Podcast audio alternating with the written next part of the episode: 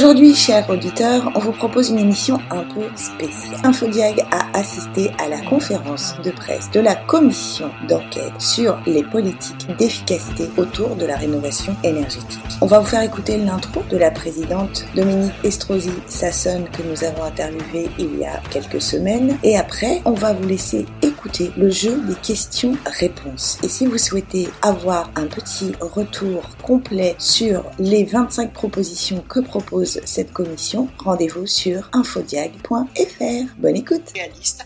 Nous avons cherché dans les propositions et dans les solutions euh, à donner des réponses qui soient des réponses pragmatiques, réalistes, au plus près des territoires et à l'écoute de ces territoires, mais aussi à l'écoute des professionnels, des collectivités locales et territoriales et bien sûr de nos concitoyens que nous souhaitons voir embarquer encore plus dans ce parcours de rénovation énergétique de leur logement. Nous pensons que ce n'est plus maintenant le moment de nouveau de fixer des objectifs, ni même de remettre en cause ceux qui ont été euh, mis dans le cadre de la loi climat et résilience, et qu'il n'est pas non plus besoin de justifier aujourd'hui le besoin impératif de rénovation énergétique des logements. Nous sommes pour nous convaincus qu'il nous faut maintenant passer dans l'action et dans la mise en œuvre de cette politique de rénovation énergétique des logements.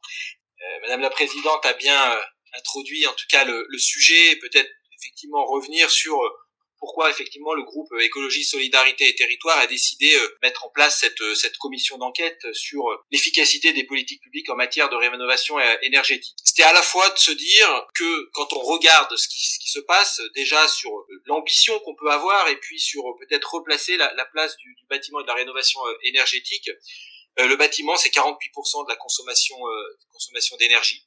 donc on voit que c'est un gros un gros bloc en tout cas quand on veut euh, travailler, tracer cette route sur euh, la neutralité carbone, et c'est 28% euh, des gaz à effet de serre. et donc on voit que bah, c'est en tout cas un des secteurs sur lequel il faut agir, sur lequel on peut agir et sur lequel on peut agir, je dirais, de manière massive pour faire baisser cette réduction des gaz à effet de serre et de se mettre justement dans cette orientation euh, de cette prévision d'une neutralité carbone à, à 2050. Euh, et donc, il nous a paru important, je dirais euh, primordial, de se dire voilà, on a une politique publique qui, euh, euh, qui, qui est mise en place, qui fonctionne en tout cas avec avec certaines mesures depuis plus d'une dizaine d'années.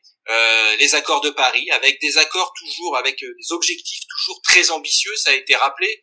Les accords de Paris, c'était d'atteindre 500 000 logements rénovés, type BBC par an. Euh, on voit bien qu'on est euh, très euh, très loin du compte et que ces objectifs, on les a augmentés année après année. Hein, on est passé à 700 000 700 000 logements cet objectif de 700 000 logements rénovés. Euh, mais on voit que le résultat euh, qu'on a pu mettre en, en œuvre bah, n'est pas tout à fait à la, à la hauteur. si on regarde suivant les différentes enquêtes, on doit être allé entre sur les, les, dernières années entre 20 à 50 000 logements euh, qui ont été rénovés type euh, type BBC. Donc il y avait déjà de se, se poser des questions à la fois sur euh, on a des objectifs ambitieux, on a et ça a été rappelé aussi un consensus politique, ce qui est pas fréquent on va dire dans, dans, différents domaines, mais là je dirais que politiquement on est tous d'accord pour dire que oui il faut agir. Je l'ai rappelé avec avec les chiffres sur l'importance de, de l'action sur les, les, gaz à effet de serre et, et tout le monde est d'accord pour dire il faut avancer très fortement euh, sur ces politiques de rénovation euh, thermique. On a un rapport de plus de, de 200 pages, donc je vous laisserai le, consulter. Mais je suis euh, évidemment prêt à répondre à l'ensemble de vos questions. Bonjour Adrien Vicente pour l'agence France Presse. Euh, J'ai deux questions. La première euh, sur le chiffrage des propositions. Dépenser davantage, est-ce qu'il y a un chiffrage global? Et ensuite, est-ce que euh, vous en avez parlé avec euh, l'exécutif? On a eu récemment le CNR Logement qui a couché de mesures euh, assez décevantes. Donc cette fois, ça sera, ça sera pris en compte et qu'il y aura de l'écoute du côté de l'exécutif. Je pense que la, la, position dans laquelle on s'est mis, c'est justement à la fois, ça a été dit, réalisme et pragmatisme. Et on n'est pas passé à dire qu'il fallait à la fois tripler euh, on n'est pas parti sur des montants qui soient complètement euh, déconnectés et à chaque fois qui soient vraiment liés euh, et notamment, enfin à la fois liés à des demandes et à des, des analyses qu'on a pu avoir à travers les différentes auditions et notamment d'anciens ministres et d'anciennes ministres hein, qui nous ont quand on leur a posé directement la question, hein, qui nous ont dit que voilà, sur certains secteurs, oui, il manquait un, il manquait de l'argent et qu'il fallait et qu'il y avait cette nécessité là. Euh, et donc à chaque fois, on a euh, plutôt chiffré euh, quand on dit qu'il faut rajouter 1,6 milliard sur ma prime rénov. Bah, tout simplement, en fait, c'est si on fait le calcul, si on veut vraiment favoriser la rénovation globale, si on veut l'accès sur plutôt foyers modestes ou très modestes, bah oui, on voit que on propose, hein, il faut qu'on augmente justement cette, cette prime pour ces foyers modestes et donc ça génère effectivement de, l'argent de l'argent supplémentaire euh, mais c'est aussi euh, la condition pour qu'on puisse tenir ses objectifs. Et c'est bien le but, hein, c'est de passer de 20 à 50 000 logements euh, en rénovation globale à l'objectif euh, de 350 et ensuite 700 000. Donc on est plutôt sur une trajectoire financière qui paraît plutôt cohérente. Un Infodiag, ouais, si vous pouvez poser votre question, on vous écoute. Oui, bonjour. Euh, vous avez parlé beaucoup du, du, DPE qui avait une place centrale euh, dans cette rénovation euh, énergétique. Vous voulez le rendre plus robuste, plus de sécurité autour de ça. Vous avez parlé beaucoup de la filière du bâtiment et très peu de la filière de la profession du diagnostic immobilier. Est-ce qu'il est question d'une carte professionnelle? Est-ce qu'il va être question de restructurer, de revoir justement cette formation? Parce que vous avez parlé tout à l'heure de beaucoup d'abus autour de tout ça. Je voulais savoir euh, si la commission avait travaillé sur cette question et quels étaient euh, les résultats.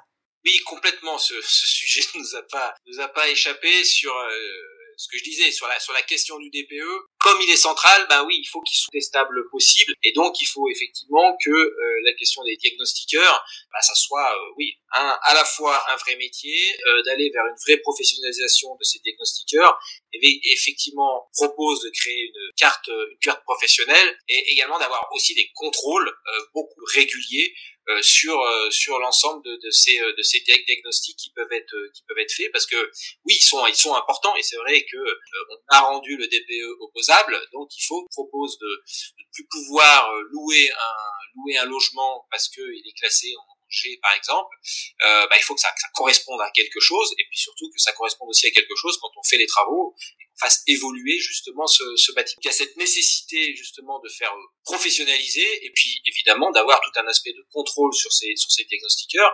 C'est vrai qu'on a vu que pour l'instant c'était pas encore euh, totalement le cas, en tout cas qu'il y avait vraiment nécessité à la fois en termes de formation euh, et puis c'est vrai que on va avoir besoin de plus en plus de diagnostiqueurs, donc il faut vraiment qu'on ait un système de, de formation et de contrôle important euh, pour qu'on puisse euh, voilà, qu'on puisse avoir total, totalement confiance justement dans cette dans cet outil filière des diagnostiqueurs, on a auditionné bien sûr hein, l'ensemble des, des, fédérations nationales de diagnostiqueurs. Donc ils ont bien conscience aujourd'hui que leur profession, profession qui a besoin d'une formation renforcée, qu'elle soit continue, initiale, et qu'elle ait besoin d'une professionnalisation qui va au-delà aujourd'hui de la simple certification ou de l'agrément qui est donné. C'est la raison pour laquelle nous faisons la proposition que puisse être attribuée euh, au diagnostiqueur une, carte professionnelle, bien évidemment euh, sous réserve de, de, de contrôle qui soit réalisé. Et donc ces mêmes fédérations nationales de diagnostiqueurs nous ont dit aussi que c'était un métier aujourd'hui qui était un métier de reconversion. C'est-à-dire qu'il y a pratiquement 80% euh, des diagnostiqueurs qui décident de devenir diagnostiqueurs en cours de, de, de leur carrière. Et donc ça, ça montre aussi le besoin qu'il y a de, de, cette formation quand une personne décide de, de se reconvertir pour euh, embrasser ce, ce, métier qui va euh, forcément être de plus en plus euh, important. Donc je crois que là, tout le monde en a bien conscience. Sur le DPE collectif pour les copropriétés, vous proposez que si ce DPE collectif est bon, il supplante le DPE individuel. Donc cela rendrait louable les pires passoires thermiques d'ores et déjà interdite à la location, point d'interrogation. Enfin, de rendre opposable le DPE collectif que le DPE individuel. Euh, ça ne veut pas dire que en passant en DPE collectif, on va au contraire permettre euh, que des passoires thermiques puissent être, euh, enfin, ne soient pas rénovées et puissent être, puissent être mis à la location. Euh, un, c'est que si on a un bâtiment collectif pas isolé euh, sur lequel il n'y a eu aucun travaux de réaliser, il aura de toute façon euh, une note qui risque d'être très en tout cas plutôt proche de, F ou G, et donc au contraire d'avoir plutôt l'ensemble des logements qui sont dans cette copropriété, d'avoir cette nécessité bah, de, se, bah, de se mettre en conformité, en tout cas de travailler sur cette rénovation thermique, et justement plutôt de dire globalement, collectivement, il y a cette nécessité de pouvoir y aller. Euh, après, par contre, c'est vrai que ça permet quand même euh, d'éviter des effets où on sait qu'on peut avoir des logements qui sont très défavorisés sur certaines copropriétés. Ça peut être des logements, par exemple, du, du dernier étage sur lequel il y a des difficultés de faire de l'isolation euh, en toiture. Euh, et donc du coup, il y a des difficultés puisque ça va concerner quelques logements, par exemple du dernier niveau, euh, et les autres logements qui sont euh, sous ne, ne, vont pas, enfin vont être vont être classés favorablement. Bah, on voit bien que la prise de décision va être très compliquée. Euh, et donc là, ça permet d'avoir cet aspect, cet aspect collectif, ce qui ne veut pas dire qu'on enlève le, DPE pour les logements, euh, pour les logements individuels, mais il sera plus opposable. Ça permettra quand même aussi de dire que s'il reste un logement classé G dans l'ensemble copropriété qui elle serait classée, euh, D, on a quand même l'indication. Et voilà un petit extrait d'une conférence qui a duré quand même une heure. Retrouvez le replay et l'intégralité de la conf sur infodiag.fr.